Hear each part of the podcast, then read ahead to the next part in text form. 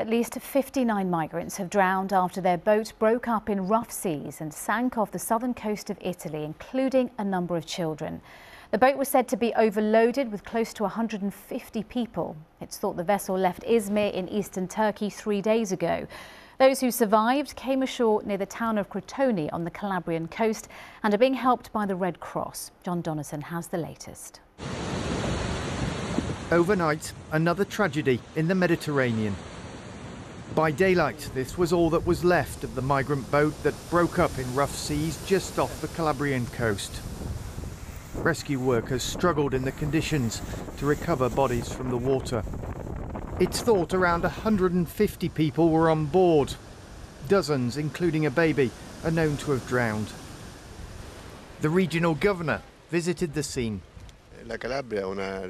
Calabria is a region that welcomes people. Last year we welcomed 18,000 migrants, but we can't be abandoned by the rest of Europe. This type of tragedy should have been avoided, not lived how we're having to live it today and how we will live it again in the future. And reacting to today's loss of life, the head of the European Commission, Ursula von der Leyen, said altogether EU countries must redouble their efforts to tackle the migration crisis in the central Mediterranean. Around 80 people were brought ashore alive, among them migrants from Iran, Pakistan, and Afghanistan. Despite the dangers, Italy is one of the main landing points for people trying to reach Europe in small boats. Almost 12,000 migrants have already arrived by sea in Italy this year.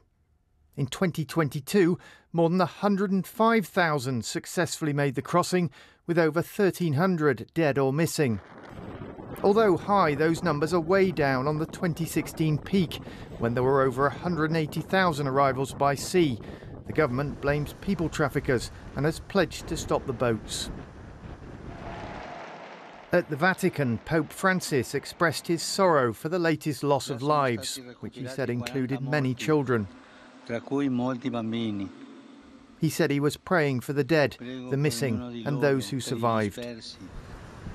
And those survivors, like hundreds of thousands before them, face an uncertain future. Under the white sheets behind them, those who didn't make it.